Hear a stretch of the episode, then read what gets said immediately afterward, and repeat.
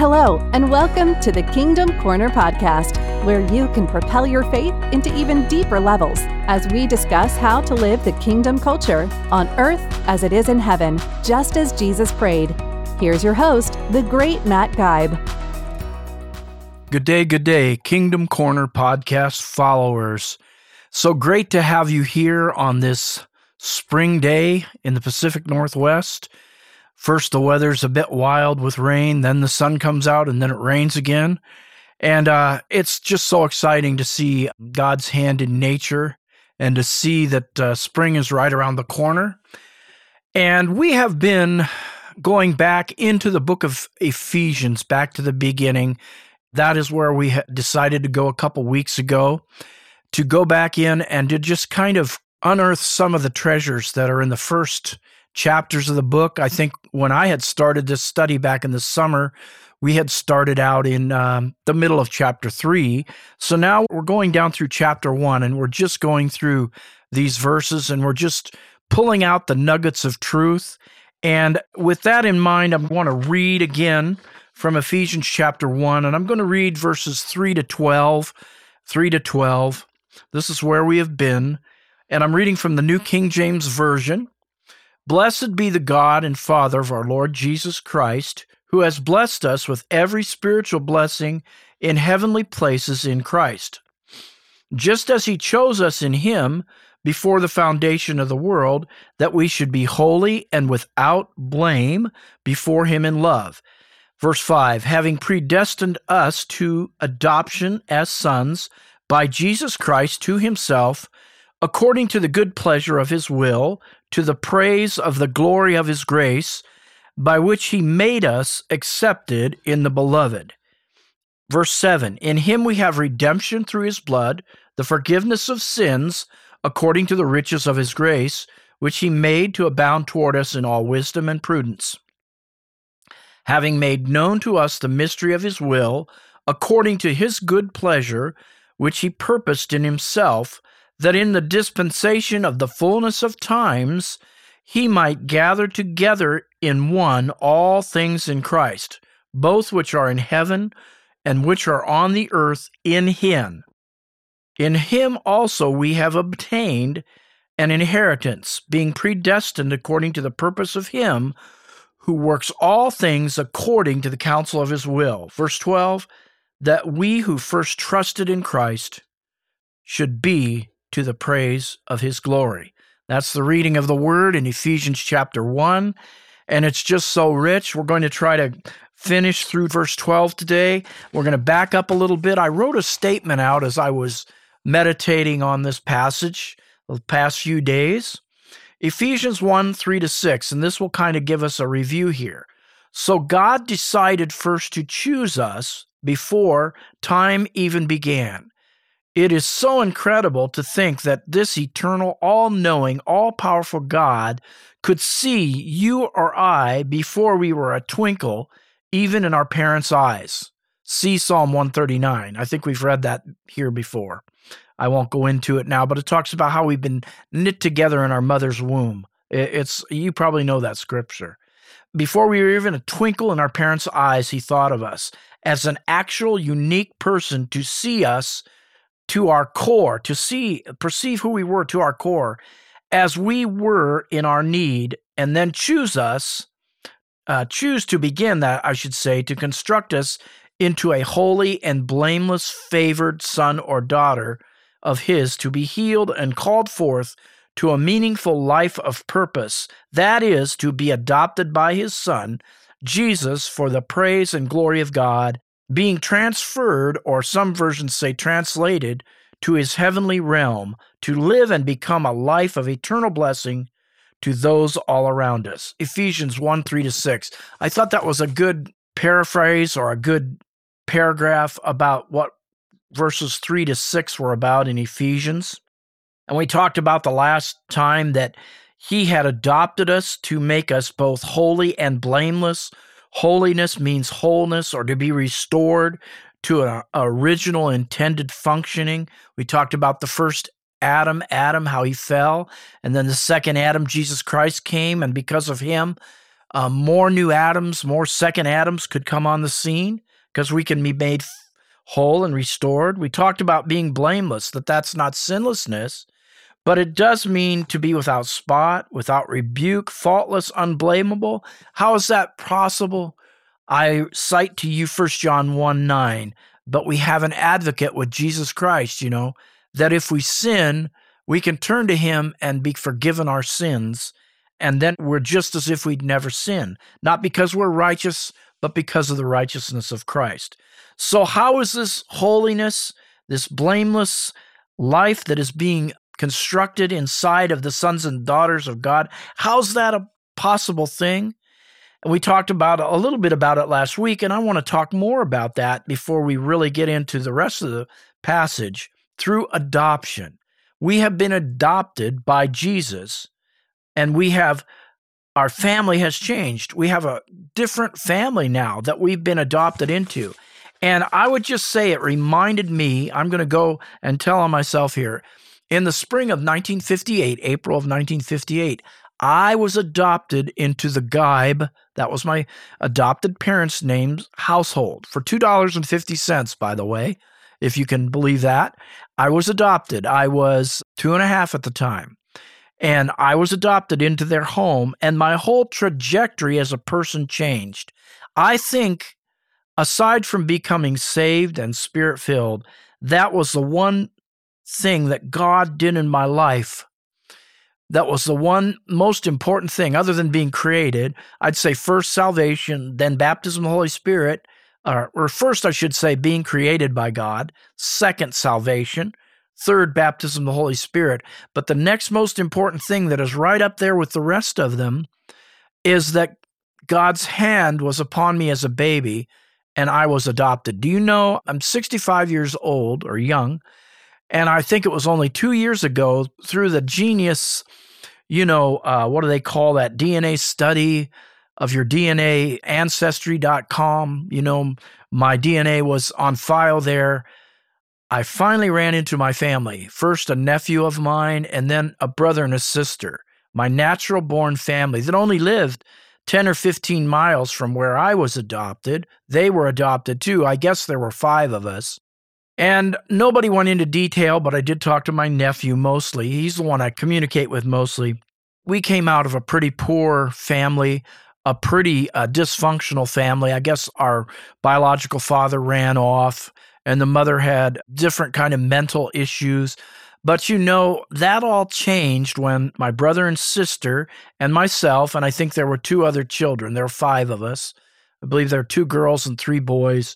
Don't know what happened to two of them. I know of a brother and a sister and myself, so I don't know of another sister and brother. But when we are adopted, at least for the three of us, the two that I know of that live back in Ohio, where I'm from, and for myself, our lives really changed. I can tell when I communicate with them. You know, I don't know them real well. We haven't gotten real close, even though we're biological, biologically related as brothers and sister. But uh, you know, my life really changed. I was adopted by a PK, a preacher's kid. And that set me on the road, I believe. And my grandfather was a preacher, and he used to sit me on his lap, and because he was itinerant minister by then, and say, you know, this this young man, this young lad, he called me Maddie. You know, I believe God has a call on his life to preach. And you know, from that time on, my mom was. We were always in a good, a good fundamental church. I probably became born again when I was four or five, but I really remember publicly going forward at a Billy Graham meeting when I was nine years old and gave my heart to Jesus Christ. Being adopted into the family of God, being adopted, like I'm using the metaphor, into my earthly family, completely changed my life. It really did. So we are adopted by Jesus. And we've had a change of family relationship. Let me read you a cross reference to that. Let me read you a cross reference to that. It says it quite well when we're talking about adoption. Colossians 1 12 to 13. And giving thanks to the Father who has qualified you. Remember last week we talked about the title was qualification and adoption for a purpose, or being qualified, adopted for a purpose. Giving joyful thanks to the Father who has qualified you to share in the inheritance of his holy people in the kingdom of light. We're going to talk more about inheritance today. For he has rescued us from the dominion of darkness and brought us into the kingdom of the Son he loves. See, my life before, if I'd have stayed in that family, who knows? I would have maybe been in a children's home all my life. Who knows how I would have turned out? But it was like the light was turned on when I was adopted by the Geibs, by Victor and Vera Geib. In fact, Vera, she's now null. She was remarried. She lives with me now. She's 91. What a woman of God. You know, she loved the Lord. She was raised that way. But we came from darkness into the kingdom of the son he loves. And I, I I'm so thankful to her that she adopted me and my father because it set my life on a different trajectory. And then spiritually speaking, when I came to know Jesus, just like you, I was adopted into another family. Okay.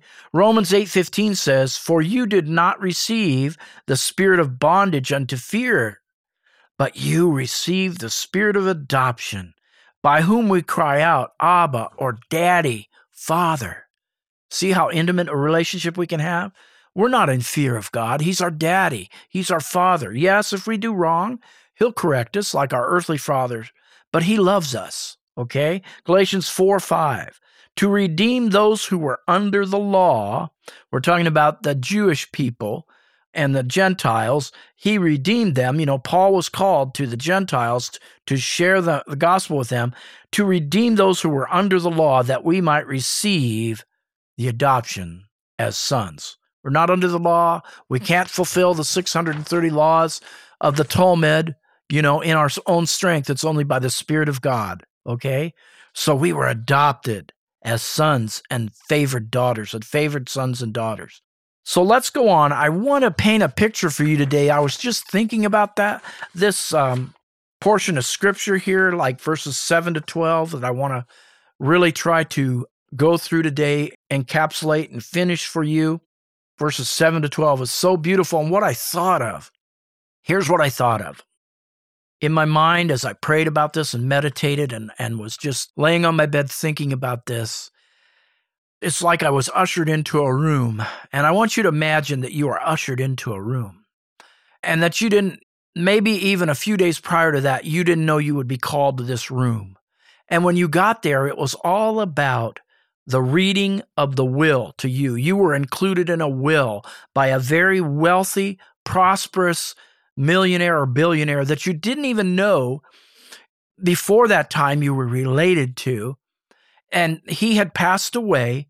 And now they were reading this will to you of what you would receive because you were his favored son and daughter, even though maybe not that long prior to that, you didn't know that. We didn't know before we came to Jesus that we were his favored son and daughter, that we were accepted in the beloved, as it says in the first part of this scriptures in verse 6. Verse 6, he says, We are made accepted in the beloved. We didn't know that, you know? And then then we came into that. And so we were made, we were adopted by the richest eternal being in all the universe and now there's a reading of the will because the Son has died and redeemed us from sin. So there's a reading of the will that's open to us. And I want you to view today's lesson as a will that is being read to you of what you have now received and inherited. Remember, we're going to talk about that because of God's great love for you. You are included in his will. And let's read this like we were having a will read to us of what we would receive in the beloved, in Jesus Christ. Okay? I told you about my story about being adopted. Now we're going to read through the will, as it were. Okay? We're going to read through the will. In him we have redemption through his blood, the forgiveness of sins to the riches of his grace, to which he made to abound toward us in all wisdom and prudence verse 7 and 8. Let's stop there. Let's stop there. The first thing he has willed to us is redemption. Redemption literally means deliverance from, uh, liberated from something, a liberation procured, procured by the payment of a ransom. In our case, the ransom that was paid is Jesus paid. Uh, he paid a debt he did not owe. He paid for our sins when he died. So he delivered us. You know, we were in the family of the enemy. We were in the family of Satan. He delivered us, okay?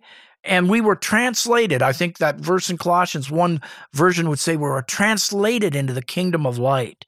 So we were redeemed. That, that's the reading of the will. We are redeemed. We were brought back. We're now sons of the Most High God. And he made, let's read on. He made what happened next? We were redempted, we were have received redemption or the buying back or deliverance of our souls. We're released from sin because of the sacrifice of Jesus Christ, okay? Because he died, okay? Redemption, we were bought back that he made abound toward us in all wisdom and prudence. Let's talk, let's talk about that. He made this redemption, this, this provision abound toward you means to something that's abounding toward you is something that's super and overabundant. A liberal heaping up of something good again and again. It's like being at the dinner table and your grandma's cooking you your favorite meal and she brings you brings you those mashed potatoes and that gravy and you eat one helping. And she said, "Son, grandson or granddaughter, you can't just eat one helping. You got to have more." And she heaps up more potatoes and more uh, chicken and you eat that and it's so luscious and you're getting all filled up. And here she comes a third time. She says, I'm so happy to see you. I'm so happy you're here. Uh, uh, you've got to have more. And she heaps it up again upon you. That's what we're talking about. God, through Jesus Christ, is heaping his abundance, his blessing upon us again and again and again. It never stops. And then the word is used he made known he made to abound toward us in all wisdom and prudence. Is a very wise plan that God had. That when we're talking about his grace, that's what he's abounding toward us. That's what's being heaped upon us again and again is his grace, his unmerited favor, his empowerment upon your life to be able to walk an overcoming son or daughter of God. That's what we're talking about. That's that's heaped on you again and again uh, through and this came through wisdom and prudence it was a plan that god put together it wasn't something flippant that he did he took time to really conceive it prudence means a great thought and planning intelligence much intelligence a far reaching or far seeing plan. God looked from the beginning of time because that's what it says in the beginning of chapter one that he chose us before the foundation of the world. He was planning this all out. Before, like I said, when I read in the beginning, before you were even a twinkle in your parents' eyes, he was planning it out because he loved you so much. Great thought and planning and intelligence and far seeing planning was given. There was a wise design running through this whole plan and abounding. There's that word again in it was an eminent degree of grace. Oh my, isn't that powerful? Verse 8. Verse 8. Now let's go on. What else can we read about that's being provided, given to us in this will? Well, the next thing is having made known, verse 9, to us. This is beautiful. The mystery of his will according to his good pleasure which he purposed in himself. Verse 9. Now, I've studied this mystery a lot because this is a running theme that Paul talks about in Ephesians. When we get to chapter 3, the first part, I hope to really spend a whole lesson on this. And I want to give you some things now, but I don't want to give you the whole piece of it. But mystery of his will. Mystery means mysterion. That's the Greek word, which means a shutting up, something that was shut up or concealed or hidden. The uh, Barnes notes that scholar says literally something one must be initiated in, in before you fully know what it means. Isn't that something to roll around in your heart? This mystery is something that you must be initiated in before you fully know what it means. To initiate or to be instructed in. And then anything concealed or hidden, we commonly use this word for to denote something which most often is above our intelligence or comprehension. But that is not what Paul is getting to here in Ephesians. This is not our, above our comprehension. It's not above our understanding. Okay? Because God wants to reveal this and open this up to us. Paul was the apostle to the Gentile church to open up this mystery. Uh, see chapter 3. It means this word mystery or mysterion, it means or can mean some doctrine or fact which has been concealed or hidden, which has not been fully revealed or set forth only by figures and symbols. See, the Old Testament was only in type, figure, or symbol. When you read those accounts or stories, they were all pointing, like my grandfather used to say, the new is in the old concealed, and the old is in the new revealed. Okay? Moses, the greater Christ. Moses, who lifted his staff up in the wilderness, you know, that's lifting up the cross. There's so many types in the Old Testament. The ark, you know, of the covenant, God's praise. The ark that they hid in from the flood, which they were protected from judgment, just like our ark is and of safety is Jesus Christ. There's so many types. When the doctrine is made known, it will be clear and known as anything that's plain, that's made plain. Such was the doctrine God called Gentiles to. It was not fully known till Jesus Christ came, gave his life on the cross, rose from the grave. He took away your sins through his shed blood. And then the mystery was opened up. Paul was uh, called into being the chief apostle to reveal this mystery to the Gentiles. Let's read some cross references here. I've got some more cross references for you. Colossians, this is a beautiful verse, 25 through 27. Colossians 1, I'm sorry, 25 through 27. Of which I became a minister according to the stewardship from God, which was given to me. See, this is what I'm telling you about Paul. He was given this ministry to fulfill the word of God. That is the mysterion or mystery which has been hidden from the ages and from generations but now has been revealed to his saints. To them, God willed to make known what are the riches of the glory of this mystery. God wanted to make it known among the Gentiles, which is Christ in you, the hope of glory. Cross reference there would be the very chapter or the very book we're in, Ephesians 3 3, which when we get to Ephesians 3, the first few verses, we're going to open this up more. Another scripture you can read all through 1 Corinthians chapter 2. Paul says, I didn't come to you with excellence of speech in 1 Corinthians 2, but with the testimony of God. For I determined not to know anything among you except Jesus Christ and Him crucified. See, he's defending himself as an apostle to the Corinthian church. There were a lot of problems there. And he was like, he didn't really want to do it, but he knew he had to really put forth his proof as an apostle so he could teach them, so that he could instruct them. However, we speak wisdom among those who are mature, yet not the wisdom of this age, nor of the rulers of this age, who are coming to nothing.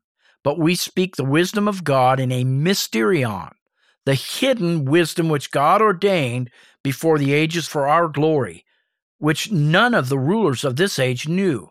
For they had known, if they had known, they would not crucify the Lord of glory. See, he's telling them that he has been on a mission to reveal this, this mystery. But as it is written, eyes not seen, nor ear heard, nor has it entered the heart of man the things which God has prepared for those who love him. But God has revealed them to us through his Spirit.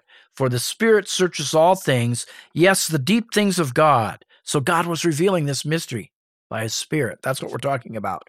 For what man knows the things of God knows the things of man except the spirit of man which is in him. Even so, no one knows the things of God except the Spirit of God. Now we, let's see, I got to get to the next page. Now we have received not the Spirit of the world, but the Spirit who is from God, that we might know the things, and he's talking about the mystery, which have been freely given to us by God.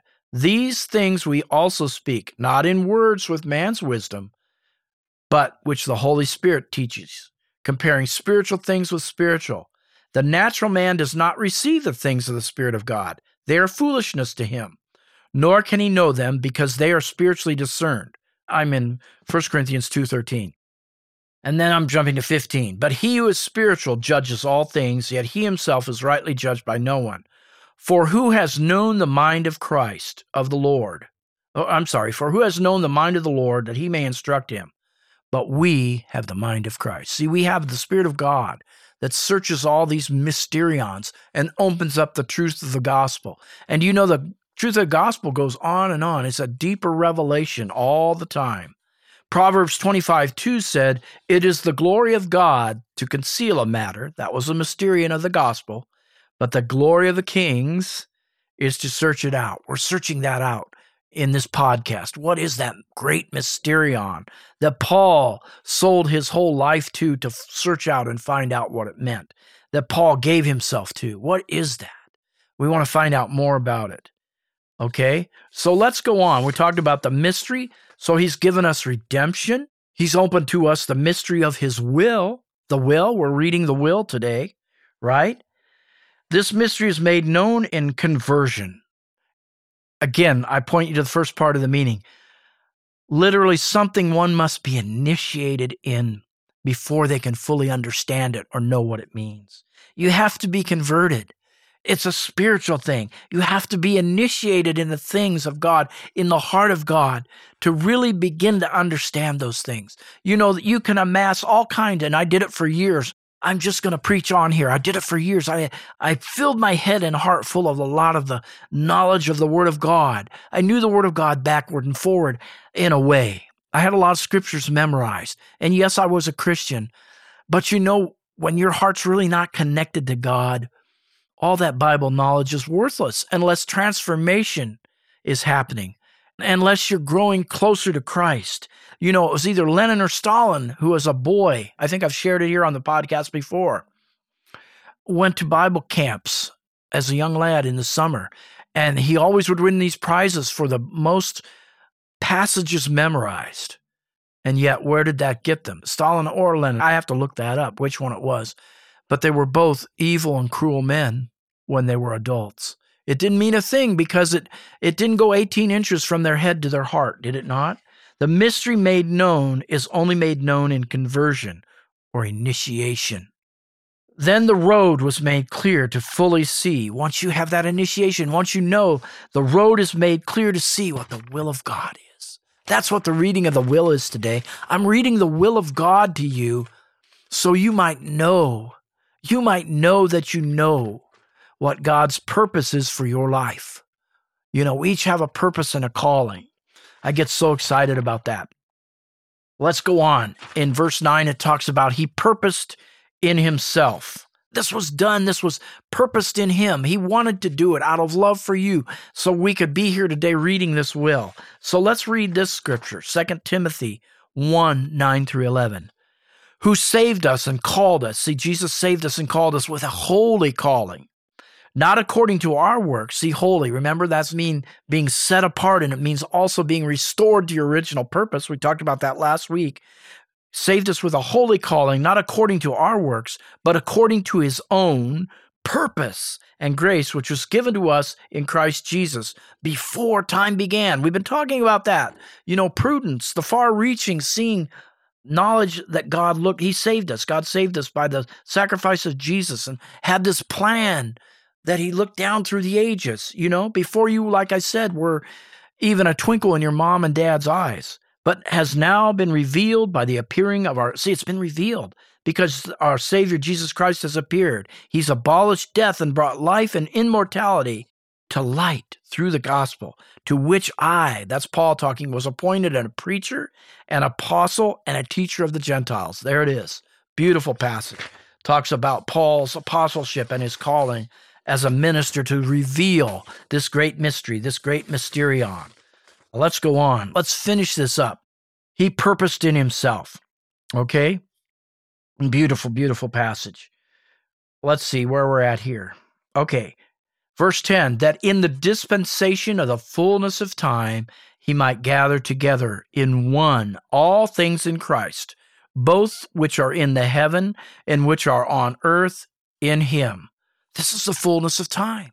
He's gathering us all together to read the will, to tell us of the great blessings. Remember in the first part there, in verse three, I believe it is, we talked about uh, a couple sessions ago that we've been given every spiritual blessing in the heavenlies. That's what we're talking about. In that dispensation of the fullness of time, he might gather together in one all things in Christ, both which are in heaven and which are on the earth. Let's talk about the dispensation of time for a few minutes here. We're going past 30 minutes, but that's okay. I want to get through these scriptures today. We're on verse 10 here of Ephesians 1. Means a dispensation means the management of household affairs. That is a stewardship, administration, or arrangement of things, or of a scheme or plan. This means that God's plan was formed in order and unto the end that the full arrangement of the time or the re- arrangements that complete the filling up of time.